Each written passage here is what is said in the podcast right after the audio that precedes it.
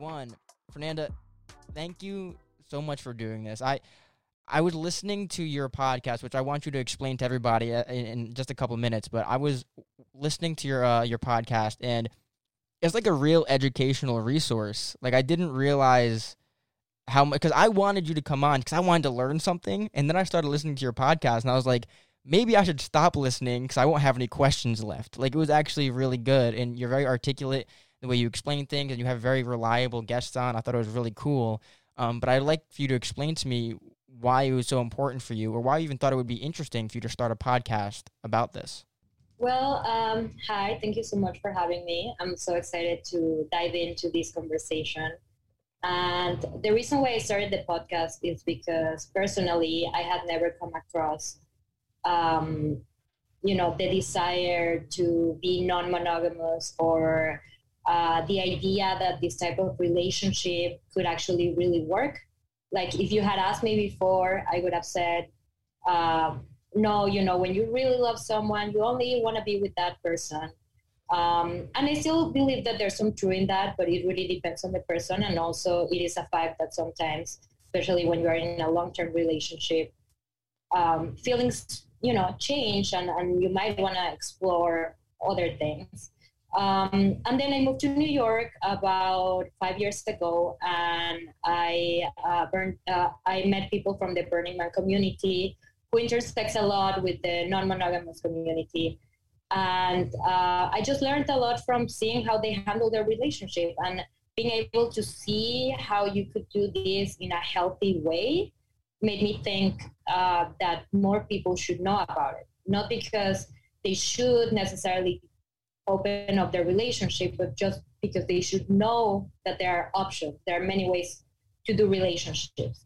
Um, so yeah, I, I started having conversations with my friends in the community that I found just really, really interesting, and I felt like the other people needed to have those conversations too, or at least you know listen to the conversations I was having, I was already having with my friends and people in the community. So, did you growing up or you know how you said that you, you always thought one way and then you started to you know learn some more things about yourself and about other ways of doing things and other ways of loving and interacting with people. When you were younger you were saying that you always thought that there was only really one way to do things. Is that correct? Right. Um, i think i grew up like most people grow up with the idea of you know you you have a boyfriend or a husband you have your partner and that's the person you are going to be with and cheating is wrong and you should not desire to be with other people. If you do desire it you should not act on those desires. So that was my idea going in and also from my personal experience um, you know when i first met someone i was like so in love with that person that i would think like why would i you know why would anyone feel any desire to be with someone else? So my idea growing up of relationships was very much monogamous. Hmm. Yeah, that's uh, you would say that there's a stigma against uh your type of lifestyle, correct? Yes, I think there's stigma. Uh, I think there's definitely it, it is definitely changing. Like the idea has been introduced into the mainstream society, and more people are approaching that lifestyle. But there's still some stigma around it. There's um, but more than stigma, I think there's a lot of misconceptions as well. Um, because people don't know what it is like. People have not encountered this sort of relationship that often. So they just make assumptions and, and judgments uh, based on what they know, which is the fairy tale story of, you know, two people um, getting together and, and being in love and being monogamous for the rest of their lives. Uh, so I, I, think that's changing, but definitely there's still some stigma around it, uh, which you know I'm trying to break a little bit with the podcast as well. Well, yeah, the um, the monogamous one-on-one relationship is it's it's a very romantic tool used in a lot of literature and a lot of visual media. Um, one of the reasons not only because it's the most I don't want to use the word normal, but it's the most abundant type of relationship. Um, so and it's also I feel like it's easier to write uh, a monogamous romance like novel than it would be to write like a polyamorous romance. Like that seems like a really hard task to do. So it is larger in media for the uh, monogamous relationship. It's also uh, ingrained in a lot of the cul- uh, American culture and a lot of cultures that moved to the Americas. But so the, one of the reasons why I find, and, and I'm not monogamous, um, just so everyone knows if you if you already didn't know everybody, but one of the reasons why I find polyamory so interesting is because I wasn't really introduced into this whole uh, idea until maybe high school when I was like in history class and we were learning about like different cultures and different countries around the world and how they uh, deal with romance and how they deal with uh, different hierarchy and relationships. And I also read a book, uh, and it's actually pretty famous. Um, but not honestly, probably not a lot of people would know it though. It's uh, it's called Brave New World, and mm-hmm. it you know do you know the book 1984? Yeah, of course. So Brave New World and 1984 are kind of similar, and whenever people buy one of those books, other you would get recommended. Oh, now get this one, either 1984 or Brave New World. And in Brave New World, um, it talks about the future and what would happen. And one of the things it says is odds are a lot of people are going to change over to polyamory. Am I, I'm saying that correctly, right? Uh, polyamory. Yes. So odds are the way things go, a lot of people are going to end up switching over to that because that's. I feel like that. I, I don't have much to say on the author, but it does seem like that's where a lot of people in modern day relationships are going. But what's your take on that? Yeah, I I agree that as I mentioned before, it's something that's becoming more prominent. Um, I, I don't see a future in which everyone's going to be non-monogamous. I still think that um, most people would probably choose some sort of monogamous relationship. Mm-hmm. But things have changed a lot in society lately. Uh, you know, uh, before uh, before we had contraception, even you know, you could not be polyamorous that much because you know you could end up with child from different men, and you know, and and some societies had that sort of structure and they had more of a communal way of raising kids. So that also existed. But but you know just the fact that now women are are able to you know have sex with several partners without having several children um, makes things easier. The fact that women are also working in, in our society now. So mm-hmm.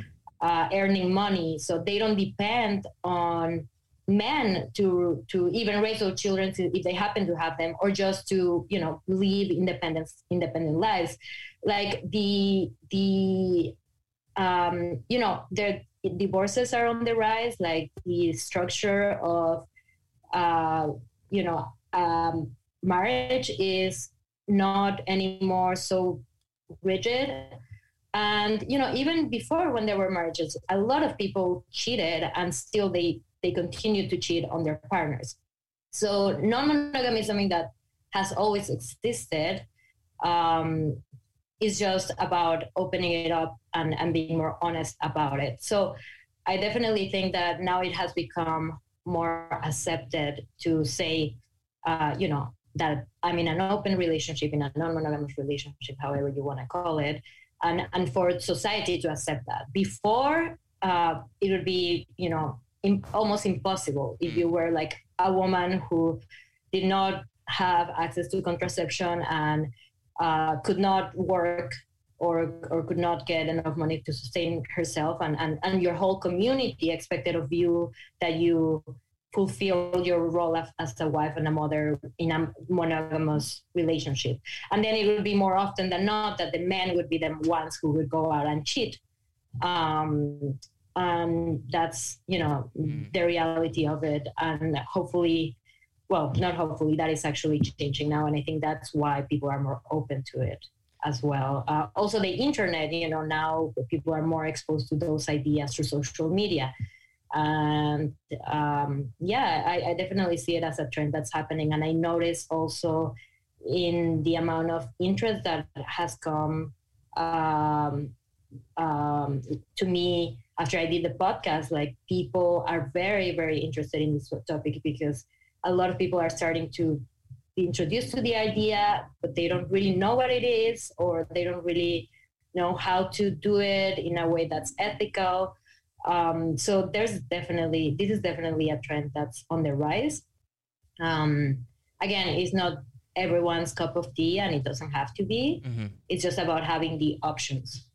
You you brought up a lot of really interesting things. Um, I'm gonna try to remember everything you said, but the first thing I want to ask you because um, do you what's your opinion? Because I know you won't. I don't think you'd be able to give me an accurate answer because this is a pretty big question. But do you think, um, at least in your community, it's more male or female who are involved in polyamory? Well, you know, it's very interesting because um, I feel like there's this misconception that men are normally the ones that are most interested in, um, you know, being with other women or having a threesome or exploring in that way. Um, and I'm not sure that's completely true. Uh, I think that at least in the circles that I frequent myself with, there's a lot of women who also have those desires. And interestingly, as a woman, uh, it's a lot easier also to, you know, hook up with, you know, you have more options to hook up with because the culture mm-hmm. normally is like, you know, and I'm talking obviously, uh, you know, in a heterosexual couple. Mm-hmm. Uh, the culture is um, is you know the guy versus the girl, and as a woman, it's a lot more easier to find those guys coming up to you. As a man, you have to do the extra work of like going in the dating app. I mean, obviously, it depends who you are, how you relate to people, etc. But uh, in a way, it is easier for women to be non-monogamous uh, the part that is harder for women is that there's a lot more stigma. So what I find is that, contrary to what most people would think, like often the ones that are really jealous are the men uh, more than the women. Um, if the if the woman does want to be non-monogamous, I often find that you know the men might feel jealousy or possessiveness and all these things mm-hmm. that they might not want to feel it themselves, but are ingrained in our in our society. The idea that you know, slut shaming and that uh, a woman who sleep, sleeps around is a slut, but then a man who, you know, sleeps around is is is a cool person. You know, it's like uh, is winning in life. You know, so all of these ideas, even for people who are well intentioned and don't want to inflict their jealousy on women, a lot of men end up end up feeling that way. Wow, I again that that was a lot of information, and I actually agree with a lot of it. I think um, I actually when when you say that uh, most people believe, and I do think most people do believe this. Uh, most people believe that men are more like the go getter, there where they want to have sex all the time with different partners. That they're going to cheat more. Um, not only in my experience, but just in my perception, I, I do see that uh, women are more willing or wanting to be in an open relationship, in a, in a polyamorous relationship. And I do see, uh, like you said before, men are also more, I don't want to use the word controlling, but they're a lot more attached to monogamy. Um, even even when men cheat, I still know notice that they are still more attached to monogamy than uh, any other form of uh, relationship. And I remember having this conversation with with a, a good amount of people about um, you know why men might feel this way. And coming from a straight monogamous man who, who I am, I, I, feel like I might have a good idea or opinion about why this might be. And it could be societal, it could be cultural. Um, but I remember I was going away to school, right? And I had to have a conversation with my girlfriend. I was like, "Are we are we gonna break up? Are we gonna stay together? What are we gonna do?" Um, we ended up staying together, of course, and we're still together now. She's actually gonna be on her way home soon. But the what I had to do is I would sit in my bed at night and I would think about would I be comfortable knowing that somebody else is with my girlfriend. Now, while she's my girlfriend, obviously as a monogamous man, no, I wouldn't be comfortable. Um, but if we were not together anymore, that'd be a different situation. But I was thinking about, I feel like as a man, seeing another man or imagining another man with my girlfriend is it's kind of leveling. Like it kind of destroys me because men, as as far as I know, by nature are more territorial. Um, we are we have we're primally different different. So we see women, and this is going to sound horrible, but imagine you're talking to a caveman like 20,000 years ago. We see women almost as property. This is mine, the, and I'm going to take care of this, and I'm going to breed with this because this is my legacy. This is my evolution. So I feel like the way men see women is a lot different than, when, than the way women see men or women see each other because primally men would have to compete for women and now that competition has turned into passion has turned into love and i feel like that's why a lot of straight monogamous men are very territorial and very controlling over their women even when they don't have control over themselves now i'm not saying one way is right and one way is wrong but this has been my perception um, or perspective on how things work do you know what i mean yes i know what you mean uh, i don't I, I'm not fully sure how much I agree in in thinking that this is nature, like the territorial, mm-hmm. uh, you know, aspect of man. Like I feel like, um, you know, you might be right on that, but I think that it is mostly, it is mostly our society that has objectified women and, um, you know, made men think that we are theirs their possession and you know and feeling threatened if another man is with their their woman right in in mm-hmm. quotes mm-hmm.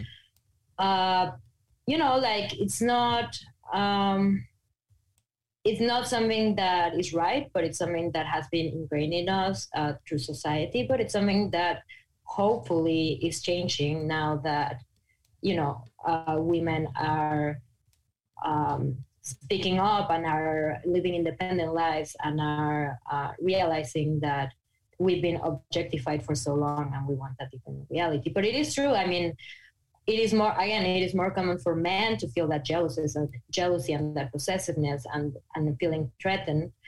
But um, you know, what I challenge men uh, to to do is to, you know, first of all accept that that's something that they feel. Mm-hmm that does not mean that it's justified but understand that does not mean that it will always be like that right so i can give a, an example the example of my own relationship right? So when i started um, dating other people um, my partner did feel jealous and did have a hard time doing that you know letting me go on dates uh, things like that. But now you know he's just totally okay with that because you know you have to get used to this idea and most people are just not used to it. And you can get over that jealousy. Some people not everyone but like some people can get over that jealousy that possessiveness and start thinking of their partners as independent people who can make their own choices as opposed to their property because you know because you've made this agreement again, not everyone can do this. Mm-hmm. Some people will always feel jealous, and some people do not want to go through the process of, you know, letting letting themselves feel a little jealous, so they can like, you know, get used to um, their partner going on dates or being with someone else or whatever. Um, and that's okay as well, as long as the other person is okay with that. So I think that every relationship needs to be an agreement as opposed to just an assumption that we're going to be monogamous you're not going to be with anyone i'm not going to be with anyone and then you know not letting the conversation be open of like actually what would be better for you and what would be better for me you know? And, and and where can we meet in the middle? So i just like invite people to have those conversations. And by the way my partner is monogamous so far. So he has not chosen to go and see other other women yet um, and I have. And you know, I have. I interviewed him for one of the episodes of my podcast, um, episode eleven of the Polycurious podcast. If anyone's interested in listening to that, but obviously our type of relationship is very unique. Uh, I mean, not very unique because I'm sure there are other relationships like that, but at least in my experience, I've, I've I have not encountered something like that, and um, it is possible for for for men to come to that point um, you know, obviously I have a very special partner. Not everyone can do that, but it is possible to overcome that. Uh, what you say is nature, but might be also society. Mm. It's possible to overcome that for sure. Uh, for for many people, not maybe not everyone, but it should be a choice, not a uh, not something imposed on you.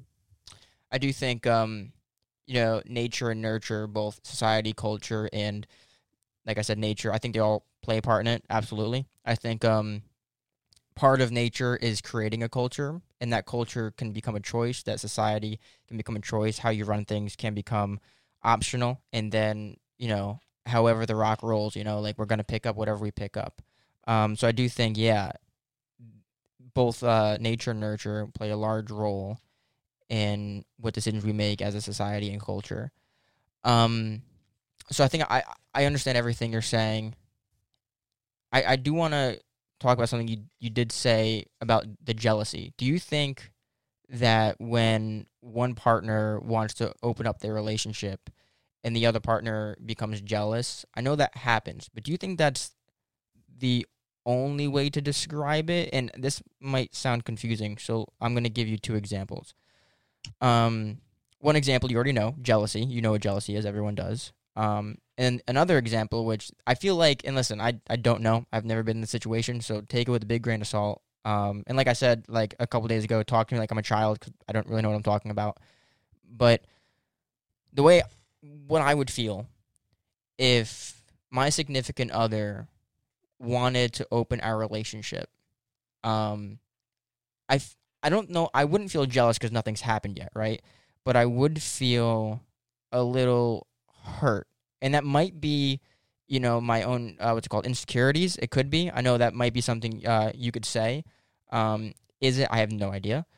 But i feel like the reason why it might hurt is not really my insecurities but because i really am monogamous. Um, in that situation when there's either jealousy or maybe clearly i just don't i i or some other people wouldn't fit into a polyamorous relationship do you think the correct thing to do would either a try to work through it in both scenarios, um, or would you say to leave the relationship, or is it like if it's it's not binary, like what's the middle ground? Like what would you do in those two scenarios, or, or do those scenarios not even really exist? Yeah, no, I mean, of course that exists. Um, yeah, I mean, I would say it depends on what your partner wants um, as well, right? So if you feel very uncomfortable, so there's many options, right? Like you might want to be in a non-monogamous relationship, but you might feel jealous, and and those feelings of jealousy come with feelings of hurt, because at the end of the day, jealousy partly is thinking, you know, that you are insufficient, and someone else might give that person some, something that you cannot give them you know so you feel insecure and, and that hurts and that's that's normal. So you might you might you know feel those things and and want to open up your relationship in which case as i mentioned i think that there are ways in which you can do it in a way that's not super hurtful like uh, me and my partner we didn't like just jump into it immediately. We we did it like baby steps. So you know first um, it was only okay for me to date certain people or date once a month or or maybe you start with something smaller like okay you can flirt with people without even kissing them or you can make out with people at a party but that's all you can do or, or whatever you know like you you have to have that conversation with your partner and and, and you know try to become more comfortable with the idea if that's what your partner and, and yourself want if you are non-monogamous and your partner is non-monogamous then you know that's that's okay too. That's fine. You just make this agreement. We're not going to see other people. We're not going to do other things.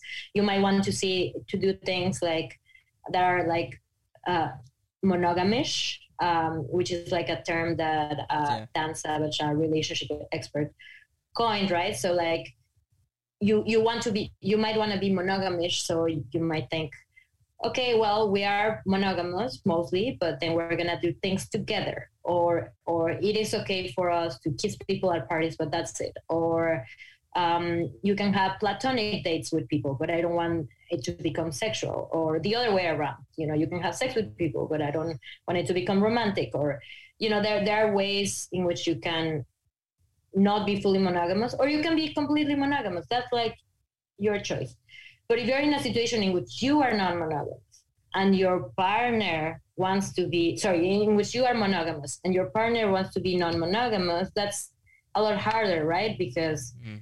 um, that's you know going to to make you feel uh, jealous and that's going to make you feel hurt.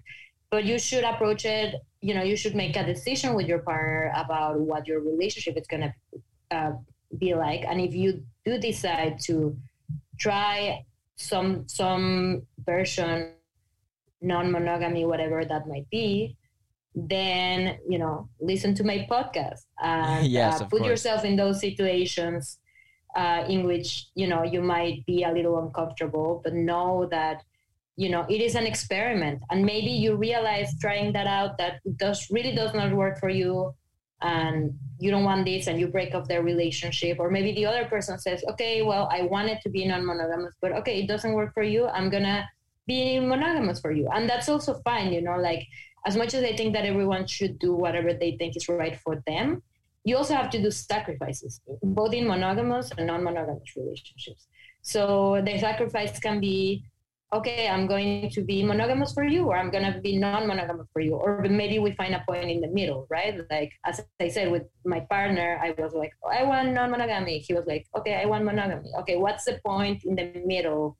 And for, for a long time, you know, we just stayed at the point in the middle that, you know, that we were both sacrificing a little bit to, to be in a point in which we both felt somewhat comfortable and then we started small you know baby steps and then try it out always knowing that knowing that we could go back but also knowing that it might work for us and then we might to take another step and then it becomes easier and easier to adapt to that if that's a sort of relationship that you want. I'm not sure if i answered your questions but those are my thoughts around around that. every, everything you're saying is perfect. Everything you're saying is perfect. Um it really it really is. And like i said like it's um it's it's a new world. Like every everything's changing. Like I've got a lot of friends. This is actually going to lead into my next question because I, I I've had a lot of friends in the past who have done a lot of cheating, and I've had you know girlfriends in the past who have cheated, and I'm I mean like it's very upsetting.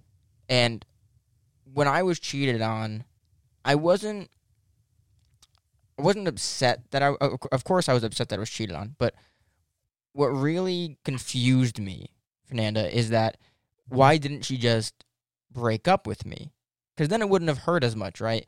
So, but then I see all these people cheating on each other, and I was like, why don't they just be polyamorous? I mean, like, isn't that wouldn't that be the answer? Do you think a lot of people that cheat they should try or are polyamorous and they don't really realize it as an option? I actually do think that's true. I, I, I don't think everyone who cheats is necessarily non-monogamous, but I have come across a lot of people who said, who tell me, I, I, I was a serial cheater. I used to cheat all the time. And I just did it because I never thought that telling my partner that I wanted to see other people was even an option. You know, they didn't even like think it think of it as an option. And some people say, you know, I did it because my partner, I brought it up to my partner and they were not okay with it. But so many people are not comfortable having those conversations with their partners. Hey, I'm, I'm having feelings for someone else, or not even that. Like maybe that's too too big of a of a bomb to drop, mm-hmm. but uh, more like, hey, how, how what would you think? What would you think about maybe seeing other people? Or uh, you know oh i had this conversation with my friend i listened to this podcast. Um, if you are someone who is in, in this situation you can just you know blame blame us and say i listened to this podcast and i found this this idea very interesting. What are your thoughts on that? Uh, and this is a conversation that a lot of people are not ready to have because they because of the stigma and because they feel like maybe their partner will feel like that means that they don't love them. And and i think that we should encourage people to have more of those conversations even if like afterwards the conclusion is we're gonna keep our relationship closed. But a lot of people don't even try and they just assume that there's to be judgment and stigma. And many in many cases there is. But in many cases you know who knows? Maybe you bring it up and then the other person is like actually you know i've been thinking about this or actually i have a fantasy of having a threesome or actually uh, you know, I also heard a podcast or read an article about it. So I think it's important to have those conversations if you're having those feelings as opposed to cheating, right?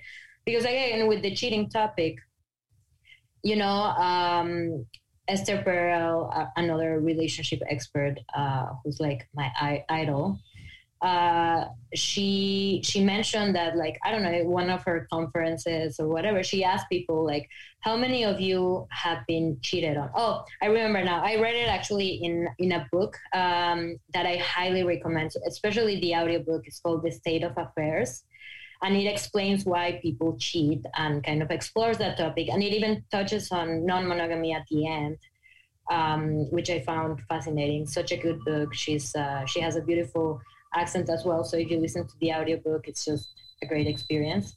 Um, but in, in that book, she says, you know, when I ask people uh, in like a conference, have you been cheated on? Like most people raise their hands, but then they, but then she asks like, have you cheated? And not that many, and like half the amount of people raise their hands, right? So obviously, a lot of people are not being open about the fact that they cheat, and um, yeah, I believe that non-monogamy is a way in which you can have much more open conversations about that and not carry the guilt of having cheated or the guilt of having attractions or desires for other people, you know? Yeah, I'm gonna have to, I'm gonna have to look into that book. Um, so this makes me curious then because, um, this is another question or conversation that's not doesn't really have much of an answer. Um, th- these things are hard always. So, I I want you to explain to me, in your opinion. Now, I'm not asking you to answer the world's questions, but in your opinion, I, I or uh, the way you'd explain it. I want to understand a love dynamic because I understand through listening to your podcast, through um, reading some stuff, through listening to you talk right now, um, that you can love someone but then the way you put it was really cool in one of your I think it was episode 2, I can't remember. Um where you said that you enjoy that giving people pleasure is an option when that's all there is. It's like I'm able to do this for people. I was like, oh, that's a cool way to put it. I never thought about it that way.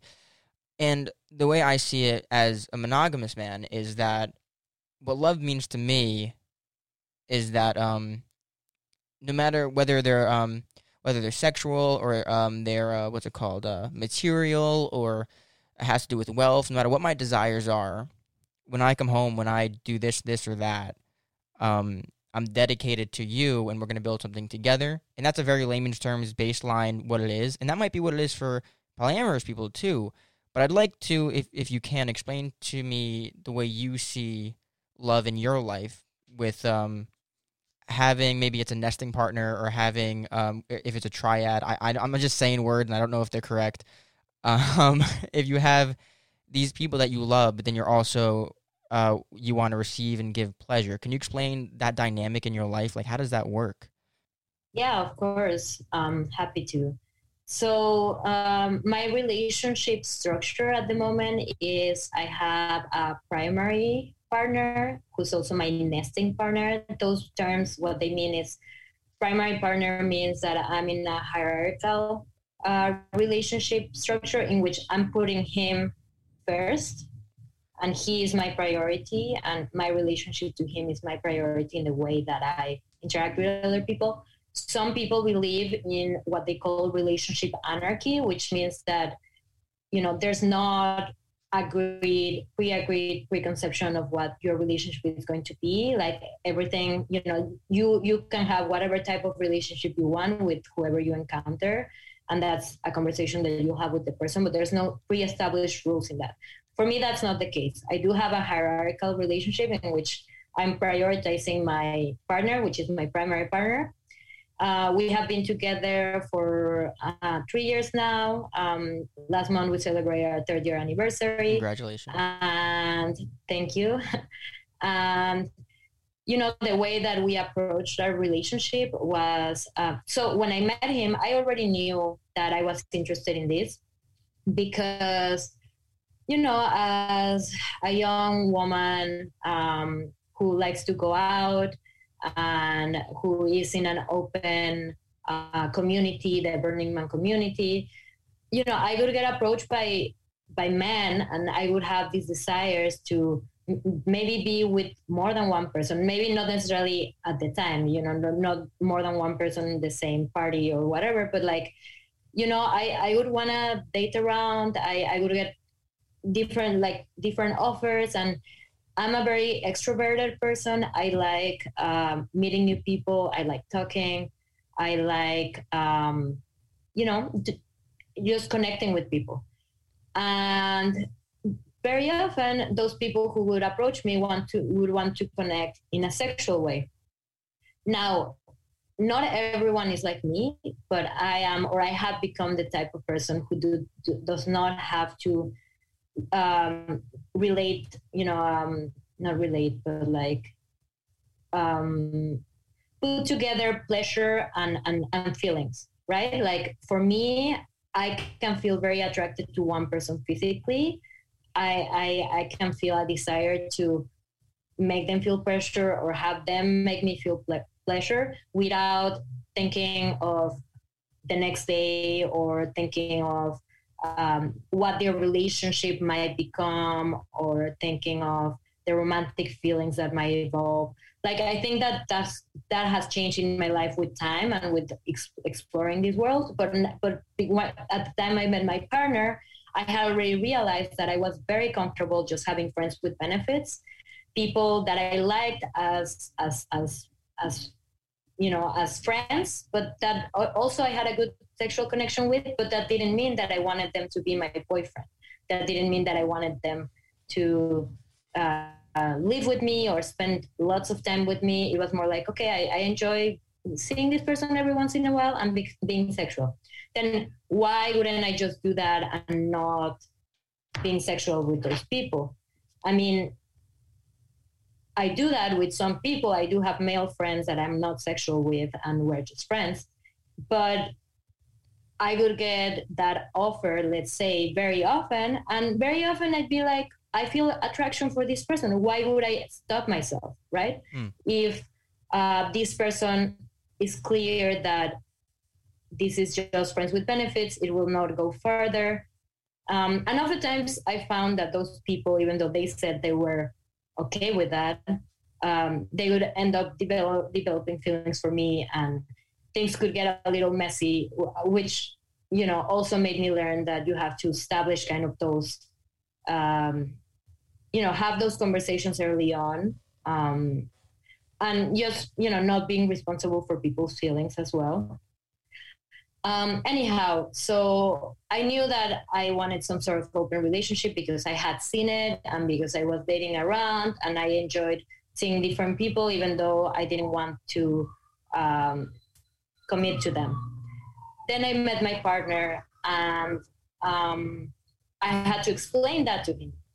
And when I did, and I told him that I'd been in the community, that I found it very interesting, um, he said he was open to it. And at the moment, I thought he meant like he would also maybe like to explore that himself as well, uh, which is something that to this day I have never experienced. Like I have never had a primary partner who who is, is non-monogamous, right? So um, I must acknowledge that I also don't have that perspective. Mm-hmm. But um, but then I found out that he was just not interested in seeing other people, not because, not necessarily because he doesn't want to. I mean, he is, in my opinion, a very attractive, charming man who I'm sure could get tons of girls if he wanted.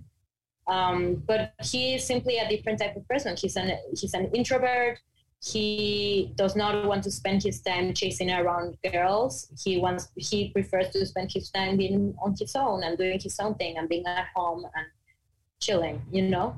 And um, so I told him that, and then you know we we built our relationship starting with like as I said, baby steps.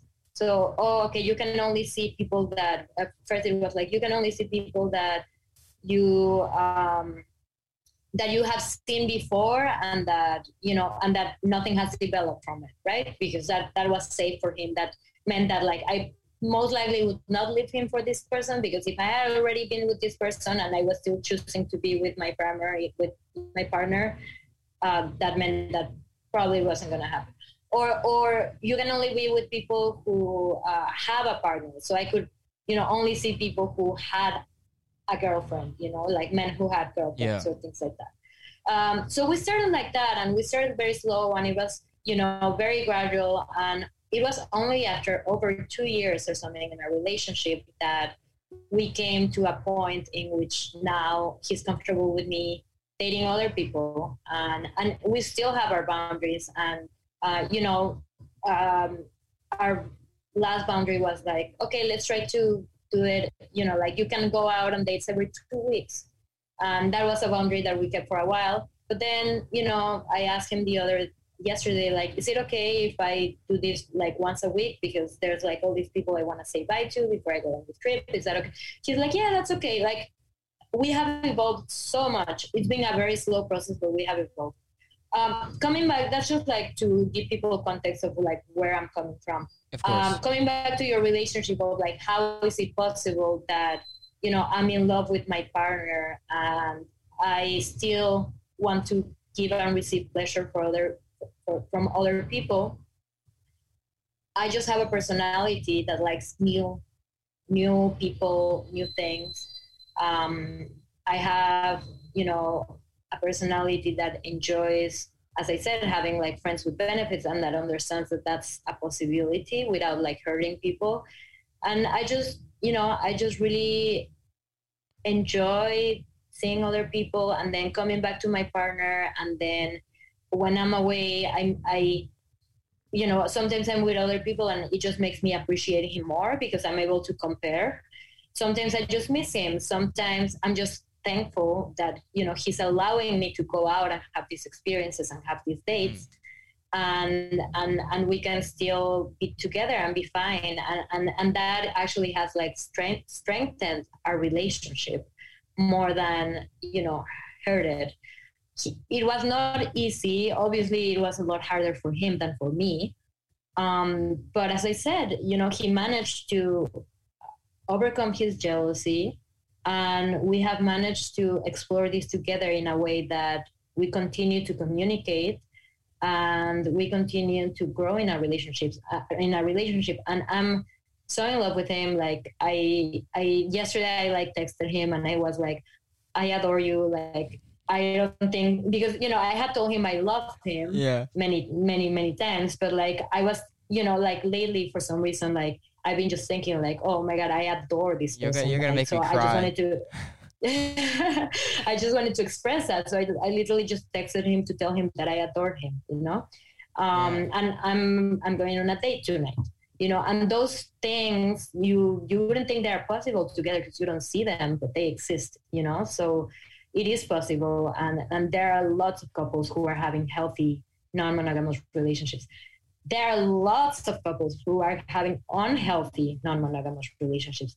It is very hard. It is very very difficult um, for for most people. We have we just have certain personalities that make it work for us. Again i'm an extrovert he's an introvert. Um, we have really good communication. It just works for us. It does not work for everyone but but it's possible to have a healthy non-monogamous relationship. Um, and I'm, you know, me and my partner and many other couples who might not speak about it that much, but they exist out there, are the proof of it. I I really appreciate the way uh, you uh, mentioned how like you text him and all that. Like I, I enjoyed listening to you talk about your boyfriend. I enjoyed listening to you explain um, how you balance the two. Um, and I I feel like I'm on a polycurious podcast right now because I'm I'm just I'm listening to it's very it's very enjoyable for me. I um makes me think about um like I remember when I first messaged you like what like two months ago, like a long time ago, and I think I said this in our messages. I'm not sure where poly the, the poly not community but the whole idea scares me or scared me right because I didn't understand it and I don't think it scares me for other people to be like that at all. Like I think everyone should do exactly what they want to do and when they want to do it.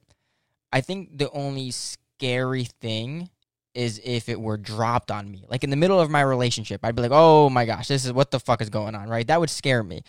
I don't know how I'd react in the moment, but I know that sounds scary, but I do think that anyone who feels that they don't want to be non-monogamous, I think it would obviously be very beneficial to I think I don't know if it was you or your co-host from the first episode who was saying they had that 6-month term where they wanted to like experiment. Um I think for a lot of people that you know are they they thought about cheating or they have cheated or they um they're they're not feeling they're not getting as much as they want out of their relationships. I think it would be a really good idea to have that you know form of experimentation while they're single and then if possible when they get into another relationship just flat out say hey this is how i live my life this is what i want to do because i think if that's how you keep saying and how you said in, in, in almost all of your uh your podcast episodes. Is it's, it's the communication. It's laying the ground rules. This is how it works. This is what we do. And all of your guests talk about it. I think it's so important to communicate and it's so important to be honest you know right up front. But if you find yourself um discovering who you are um, sexually and h- what you identify as and all this in the middle of a relationship how how would somebody who is or wants to be polyamorous um, explain this to their partner without it being explosive? Like that seems hard no? Yeah i'm sure. And you know ideally you would want to say that before if that's something that you know. But again a lot of people don't know it. And then mm-hmm. they start feeling desires for other people and they feel guilty about it and they try not to act on them. And then they end up acting on them and then they end up cheating. And this is not everyone you know some people never cheat but but have those desires i'm sure some people do not have those desires but the truth of it of it is the majority of us have or have had desires for other people even if you're in love you know like mm-hmm. as i said at the beginning it's all like oh i just want to be with this person but like long-term relationships it's normal that you know it's been a while it's the same dynamic it's the same sex and then you meet someone that you might like have chemistry with that that happens right? Um, as i said i mean i think that uh, more than saying like oh i feel attracted for this other person uh, which you know depending on your relationship if you have if you feel like you have those channels of communication open i think that it's a valid thing to bring up and it's a valid thing to say like hey i've been feeling attracted to this person. This does not mean that i don't love you um, and you know i just don't want to cheat and I'm, I'm bringing it up to you so we can have a conversation about it um, you know not everyone can have such open conversations because a lot of people might get defensive. If you feel like it's very hard to introduce them to the topic, then you can say, Hey, I listened to this podcast and they were talking about non monogamy, and she said, or he said, blah, blah, blah. Um, what do you think about that? Um, or even just send them the podcast, send them uh, either this episode or, or the Polycurious podcast or whichever other podcast or article or resource that made you open up your mind to it. Um, I think that it might be a difficult conversation to have, but um, I think you can just approach it with a, you know, lightness and just being like, "Hey, I'm I'm curious about this. What, how will you feel?" And then see how they respond and respond respond to that, right? Um, but I think that's a better alternative than just keeping things in and then letting that lead to issues down the line. Another thing that I would like to say is that a lot of people think that um, you know non-monogamous relationships, both both partners want to be um, non-monogamous in the same way, and I find that that's not true. It's very very often, like more often than not, that one person has a different definition of what non-monogamy is mm. and those are difficult conversations to have sometimes because when people open up it's like oh but you are dating more than i am or you know um, it might happen that uh, the guy wants the, the, relationship to open up to be sexual and have threesomes and for the sexual aspect but they don't want the romantic aspect uh, and the and the woman does want the romantic romantic aspect or the other way around i don't want to stereotype. Um, but also you know be open to the idea that like you guys are both going to be in different points even if you both want to be open as to what that will look like and that conversation will not be a one time conversation it's an ongoing process in which you have to find a middle ground experiment and have another conversation and, and continue like that if you end up opening up the relationship if you are just introducing the idea you know just try to point point uh, your partner to resources, say in a way that's light. Uh, stress that this doesn't mean that you don't love them. Um, you know, those are the things that are coming coming up for me. Uh, and excuse me, Fernanda, and everyone listening, if I'm if I'm asking a lot of the similar questions, I just want to make sure I'm understanding everything thoroughly. Um, I know you you you're repeating some of the things you said in the uh, before, um, but I I need that. I need to hear it um in many different ways to understand thoroughly. Um, and I want to I want to open that up with um with different types of non-monogamy. Um, if you if you can give me like the like I don't want to you don't have to give me everything. Um, because I'm I assume there's there's a lot of options. But what are some types of non-monogamous relationships? Right. Well, uh, we have uh, my partner and I, in which uh, he is non-monogamous and I am mono- uh, sorry, he is monogamous and I am non-monogamous.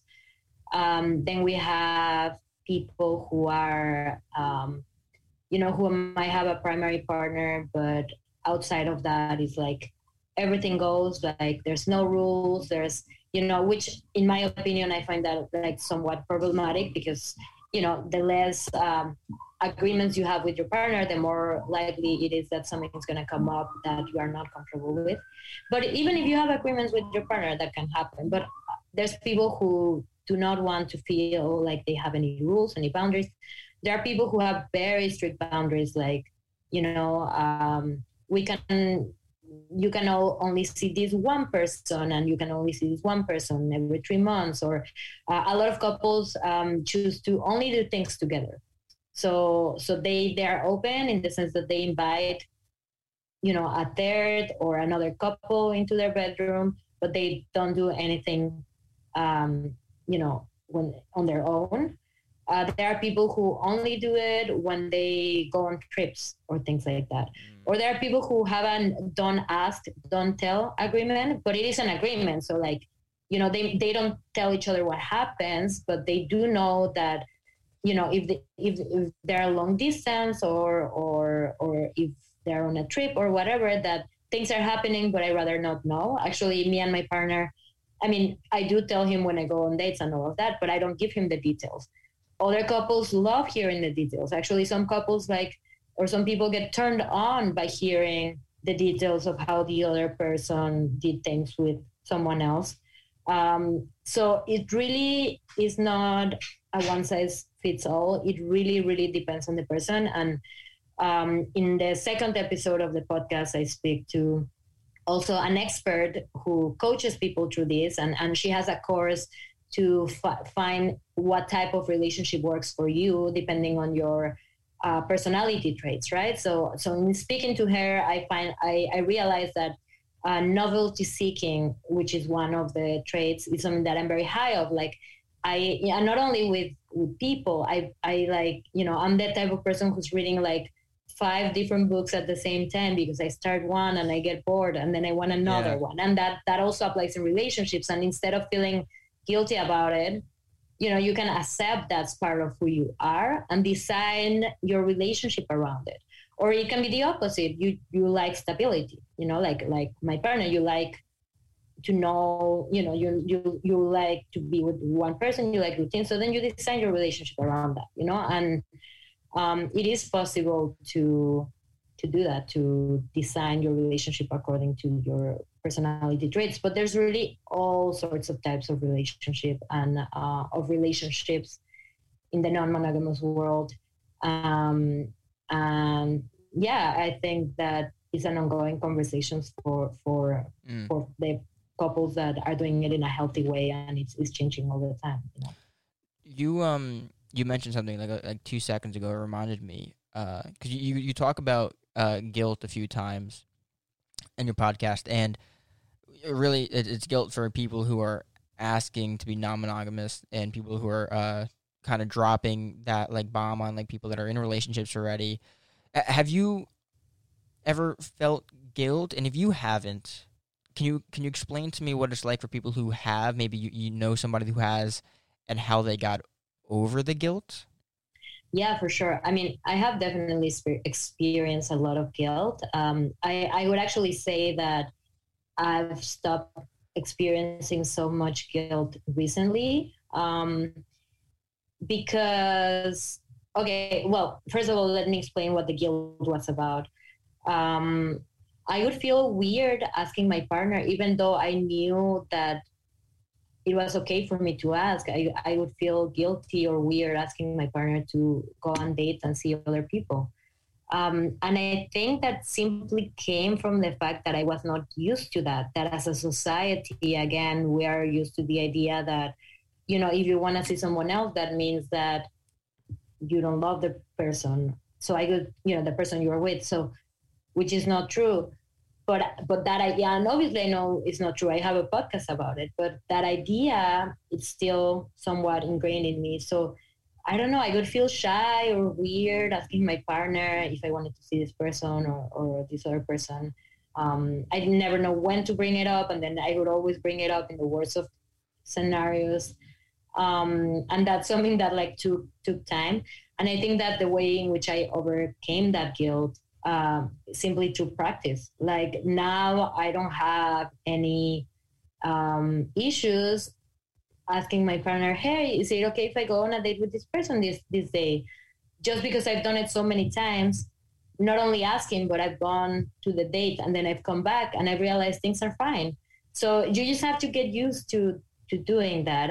I don't know if that's the kind of guilt you are talking about or if there or if you had other examples of like feeling guilty um, not just about asking but maybe about something else no i, I think that's i think that's what i was looking for because I, I wanted to because um i imagine i don't know how common your relationship is it sounds like you got very lucky and it sounds like your boyfriend is perfect for you and i feel like uh it may be the case that a lot of times when someone wants to be non-monogamous and their boyfriend or girlfriend says, "Yeah, that's okay," they might still feel guilty in the beginning because this is new and they're like, "Do they really think it's okay? Am I like betraying them?" But they they might say it's completely okay and that might be fine. It's just that the person who wants to be non-monogamous might beat themselves up over it even though they got permission. And I wanted to know. So you basically answered that for me. Like, how do you get over that? How do you you know, understand how you're feeling. So no, you answered that perfectly. That was exactly what I was looking for. So no worries. Great.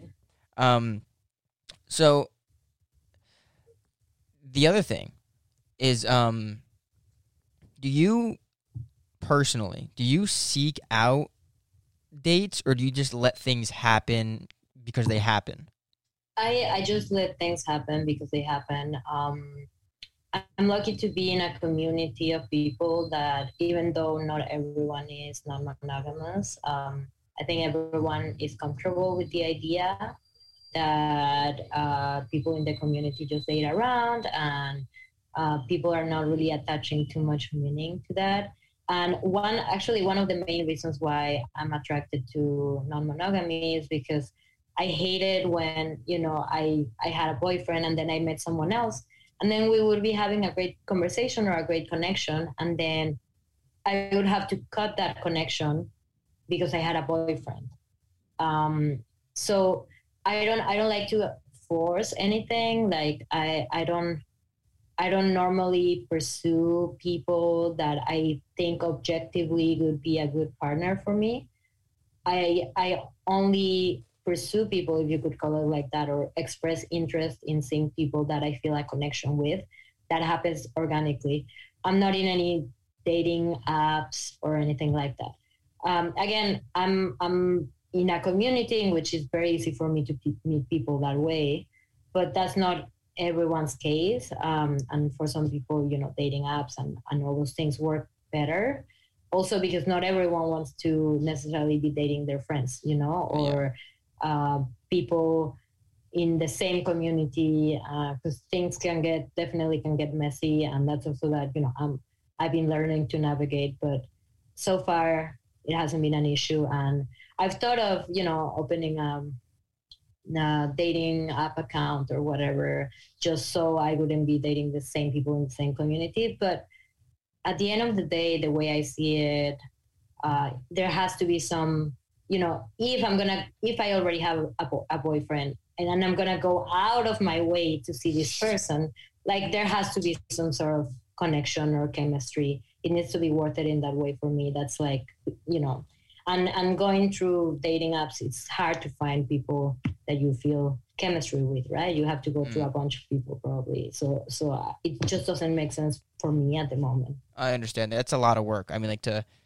do all that for and, and not that that sounds like a lot of work so i i understand that i get that um so you keep bringing up uh, the community you have and the community you're in um before excluding them or maybe including them, I don't know. Uh, has your relationships with people changed when they uh, find out uh, who you are and how you uh, conduct your life, or has everything kind of stayed the same? Well, not everyone um, knows about my lifestyle. I think that most people close to me know. Um, you know, people at my nine to five job don't know. Yeah. Um, my family, some some members of my family know, some members don't know. Um, but again, I think because I'm in Brooklyn in the Burning Man community, um, it's a lot more accepted than than you know than, than in other places in the world. You know, it's a very unique uh, community, and that's also why I wanted to do the podcast. Is I feel like I'm privileged to be in this space in which people are a lot more open about it. I know a lot of people who live in other parts of, of the US and around the world really struggle um, because there's a lot of judgment. Um, I have personally not experienced too much of that. I mean, maybe I've had people who maybe are a little turned off by the idea. Um, but, you know, that's not necessarily the people that I care much to, you know, be involved with if they don't accept my lifestyle and, and um, you know and again the podcast is a way because i don't blame them too you know they they have preconceptions which are normal and I, I, I also used to judge people in this lifestyle before so it's just about explaining them and even with my mom for example um, you know at first i didn't talk to her much about it and now and she hasn't even listened to the podcast because she doesn't speak yeah. english um, I'm from Mexico, by the way, for anyone who noticed an yeah. accent. Um, um, and she has she hasn't even listened to the podcast, but just by talking to her, she's like opened up her mind so much, and she asked asked me questions, and you know, so you can have a little bit of prejudice, but if you're not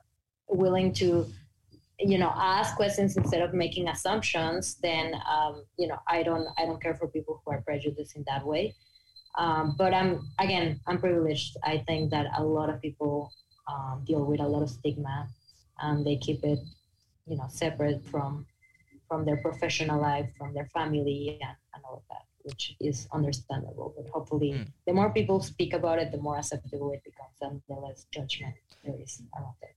Yeah, I, I guess it, it it's pretty normal to keep your sex life to yourself when you're at work, of course, you know. Um, so I also want because you, you, you kept mentioning your community. I also wanted to talk about um because while I was listening to your podcast and you guys would uh talk about play parties, which I didn't know was a thing. Like that's uh, the whole new world to me too. How do you stay protected during those things? Like that seems really dangerous. I don't mean like physically harmed, although that's you know a problem too. But like sexually, how do you stay protected? Like do people get tested? Like how does that work? Um, well, I mean, it's everyone's choice to protect themselves in whatever way they choose to. I uh, personally, I always use condoms. I I do not have unprotected sex with anyone but my primary partner.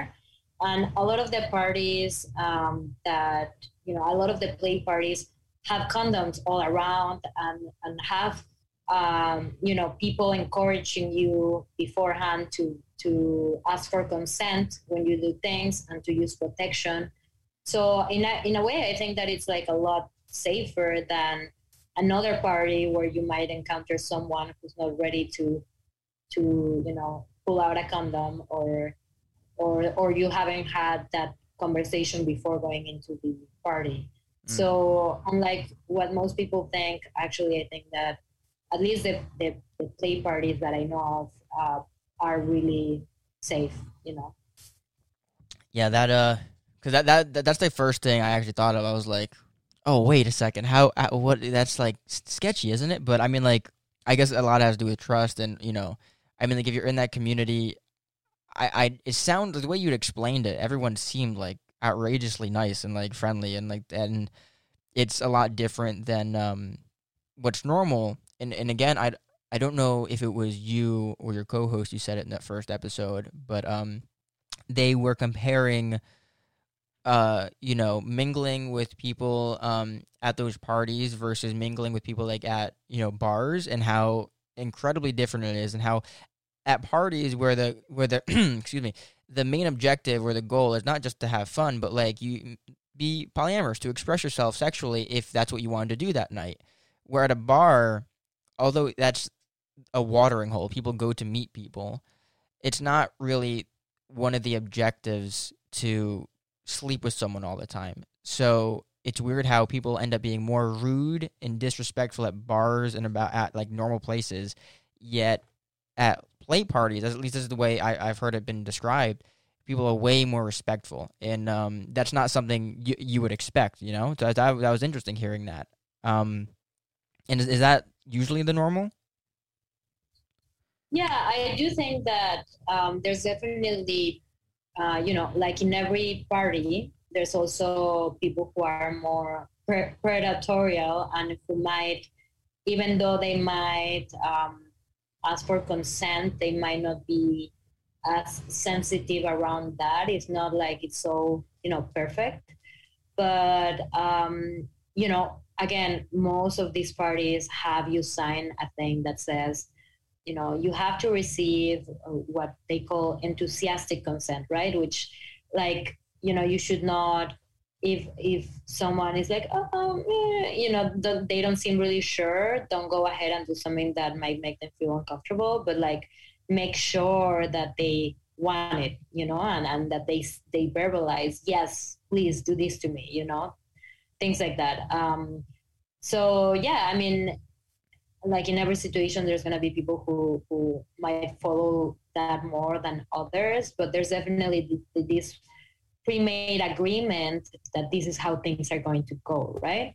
And another thing that you know i i found appealing about play parties is that you know um, when you meet someone at a bar and he invites you a drink and then you make out there's there's some sort of expectation that things are going to go further right and at a play party things can don't doesn't don't have to go further. you can just kiss someone say thank you, very nice to meet you, bye bye, and then go away, and then maybe be with someone else if you want, or not be with anyone, you know. And um, I think that's also a misconception about play parties that it's all about sex.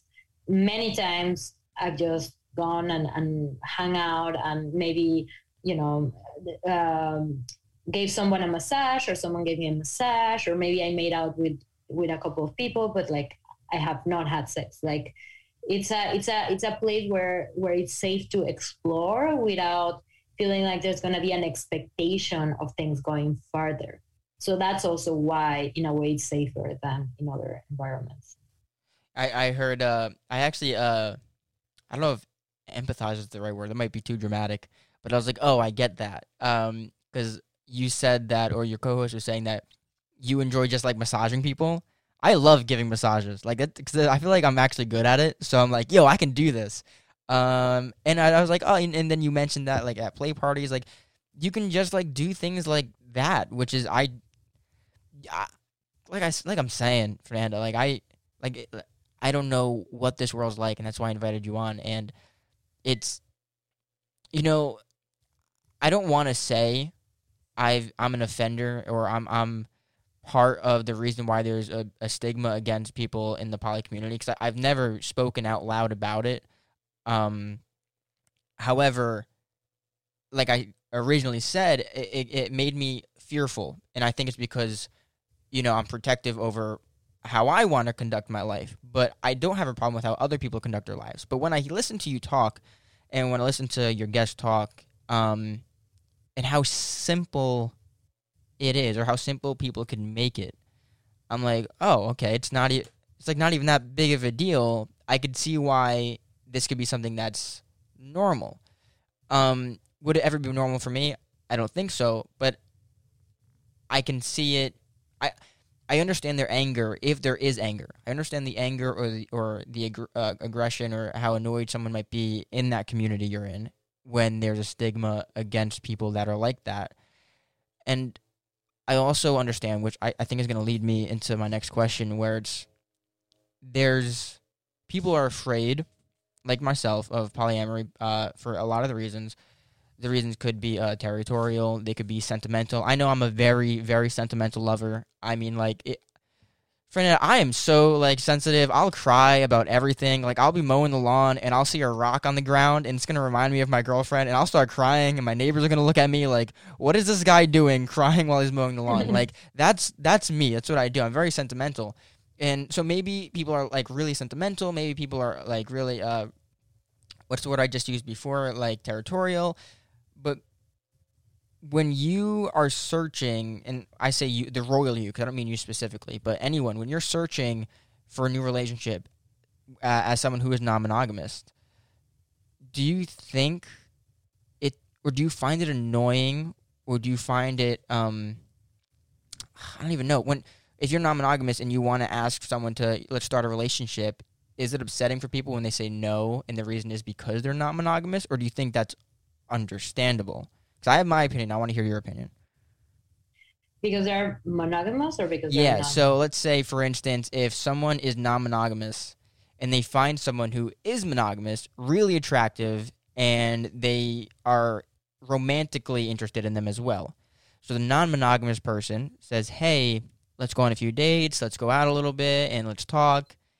And the monogamous person says, "I'd rather not because this is your sexual lifestyle and I don't identify with that. That's appropriate way to handle that, of course, but does that happen a lot? And is it like kind of like a problem for a lot of people where you can't find enough people in the community that you you want to be with? I would say it's a problem for some men. Um, I have not found it to be a problem for women. I have not found it to be a problem for myself. Mm-hmm uh, I do think that I'm sure there are women out there who, who have that issue. Uh, but I think that it's uh, and and I talk I we talk about that in the podcast as well. It's it's it's happened to a lot of guys that they encounter women who are like, no, I don't really be I I don't really want to be your. I think so, someone someone said like your side sidekick, you know. Mm-hmm. Um, so like it's not it's not unfortunately is something that does happen, but yeah, yeah. Um, yeah, I mean, for the reasons I mentioned before, there's uh, more more men who are actively looking to hook up with women than like women looking to hook up with men. So if women have like all these options, why would they choose someone who already has a partner? That being said, that might be very attractive to some people. Uh, who do not want to commit or do not want a serious relationship, and it that creates a boundary that makes it easier for them to be like, oh yeah, I would date you because you have a partner, and I'm not interested in having a serious relationship with you. So, uh, you know, it can be the other way around. Uh, I actually want to clear the air real quick, real, real quick, everybody. Uh, the reason why I said a, a rock before when I was talking about my girlfriend is because she's into like Wicca and she has crystals and stuff. So I'm, I'm not an idiot. Anyway, um, so I we keep going back to the um the women men and how they're different and I I agree with you. There's not really an argument for me to you know to give. I I do think the way women treat sexuality and the way men treat sexuality is completely different. Um and I have noticed and I'm not the only one. I mean like my girlfriend's bisexual um and most of the women in my life are bisexual if not um lesbian and I feel like women are m- way more comfortable with deviating from open quote end quote the normal when it comes to sexuality than men. We're, are we on the same page there a little bit? Yeah, yeah. I mean, um, yeah, it's kind of what we were talking about before, right? Yeah. That uh, m- more, more men are uncomfortable with the idea of their partners being with other people than women with that idea. Now, do you think? It's a generalization. We don't we're, we don't know. We're just talking. From yeah, you, the, hypothetically, I, like I could only see so far, right? But so, do you think, based on our uh, perception on what we're capable of seeing, do you think the reason why uh, there's a difference between men and women is natural, cultural, or societal? Do you think it's part of who we are as humans, or part of who we are as a culture, like we were trying to talking, kind of talking about before? I definitely think that it's uh, cultural. Um, again, patriarchy, Mhm. uh, the idea of women as objects that you can own, and if, if someone else has the object, then it's not. gotcha. You know, then then you're you're less. Um, there's a book on this topic that I have not read, but I've heard a lot about, and I've listened to um, the the podcast of the author.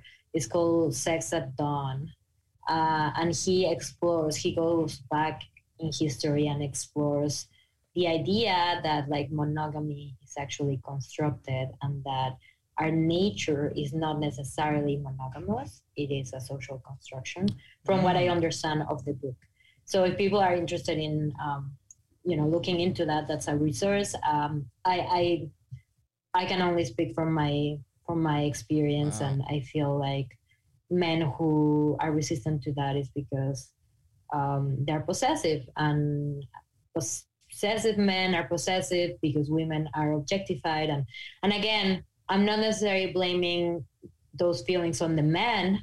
The men might have good intentions and might want to let go of that possessiveness and let go of that shame attached with you know having their their uh, female partner be with other people and they might have a really hard time because of society. Mm. but that's something that they can identify and be like okay i have this you know it's like racism right? Like um, you can identify your white privilege and be like okay i'm going to do something about it.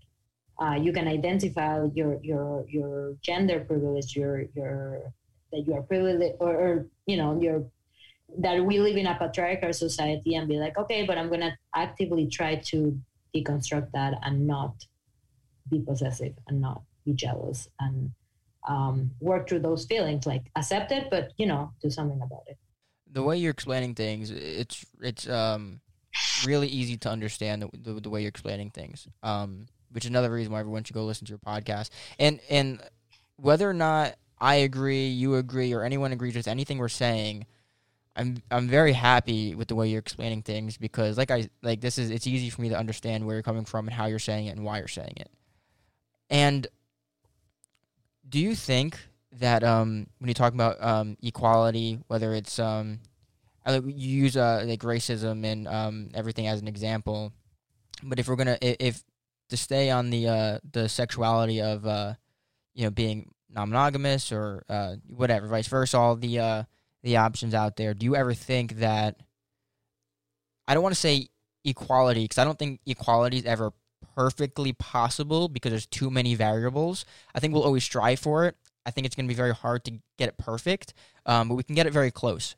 But do you think that um, there'll be a point where both men and women are able to be completely open with exactly how they feel and want to feel? Do you think that's in our future?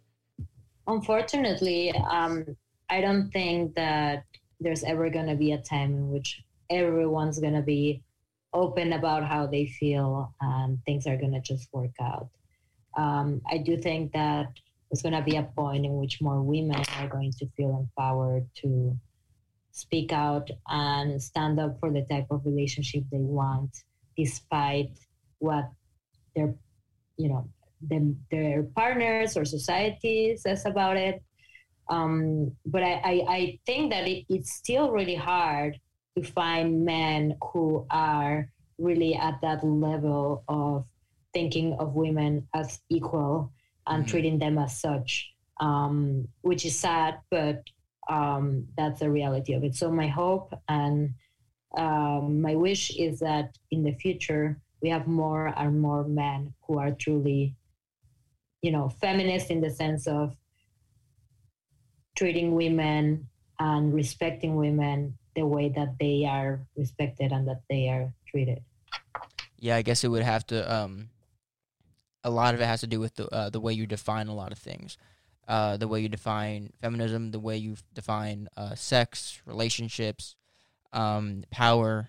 Um, so that, it does seem like a really hard thing to accomplish, but um, you know, I just because I I see. Well, okay. So, what do you think in uh in a monogamous rela- relationship? Who do you, whether it, whether it be true or not? Um, what would you say, or what which would would it be male or female who holds um, more power, at least like in the media, like how people express monogamous relationships? Because I'd imagine most people would say the way the media portrays it, um, the men hold more power. Whether it be true or not is not what I'm saying. And then I want you to say in a mono- uh, non-monogamous, is there anyone that holds more power, or is it more equal? And again, it doesn't have to be binary. I'm just throwing a question out there, and you can you can rip it up and explain it in a different way if you want. Um, yeah, I mean, in terms of our society, men definitely hold more power. Um, sadly, um, in terms of a non-monogamous relationship, it really depends. Uh, I, I've seen, you know, I've seen women who are in relationships in which they are really the ones making the decisions. or they're really the ones who have the upper hand and um, who control control their partners more. I've seen it the other way around.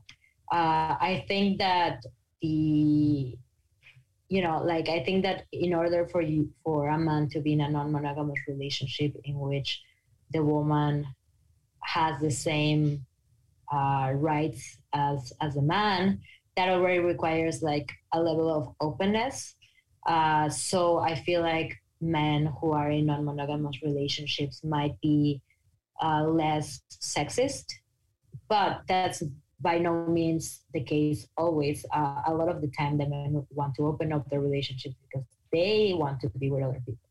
But the moment the woman starts wanting to expressing desire for other people or doing things with other people, they're not okay with that all of a sudden, mm. right? So um, that also happens. It's um, you know, like in any relationship, monogamous or non-monogamous, it depends on the on the person and, and their relationship dynamic. Fernanda, this has been fantastic. You know, you know what I'm gonna do?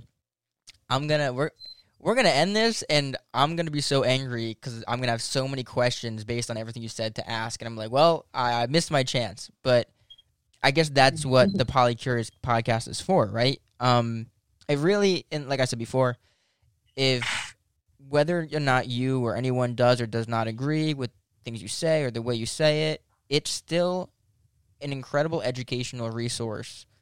Um, and I do mean it. I mean, like like I said in the beginning, if if I kept listening to uh, your podcast, I would have like nothing to ask you right now. Like it actually really um, helped explain things, um, and the quality is great, and it's just cool because you really let people explain themselves, and hopefully, now I don't I don't know how I feel. I don't know how I feel about uh, non-monogamy. I don't know how I feel about really anything. I, I'm, I'm I'm trying to figure things out because I'm interested in people.